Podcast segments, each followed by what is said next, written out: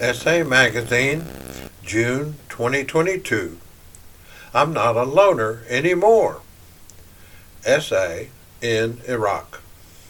These past few months, we've been able to welcome two new members from Iraq. Although I wasn't involved in carrying the message to them, I'm part of their solution. SA in Iraq is still in its infancy as we don't have our own meetings. However, this doesn't stop us from recovering. We're part of the growing online recovery as we do meetings on Zoom. We all attend the same meetings that are widely available in the Middle East, Egypt, and Arabic Gulf meetings.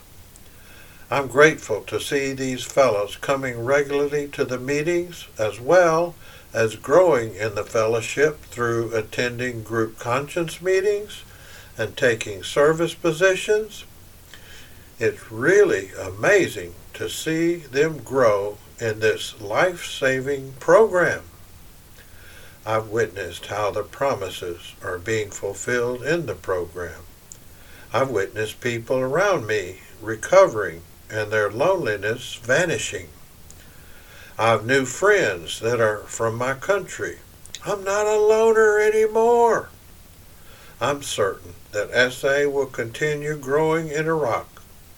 God will do for me and other fellows what we're not able to do for ourselves. Ameer M. Iraq.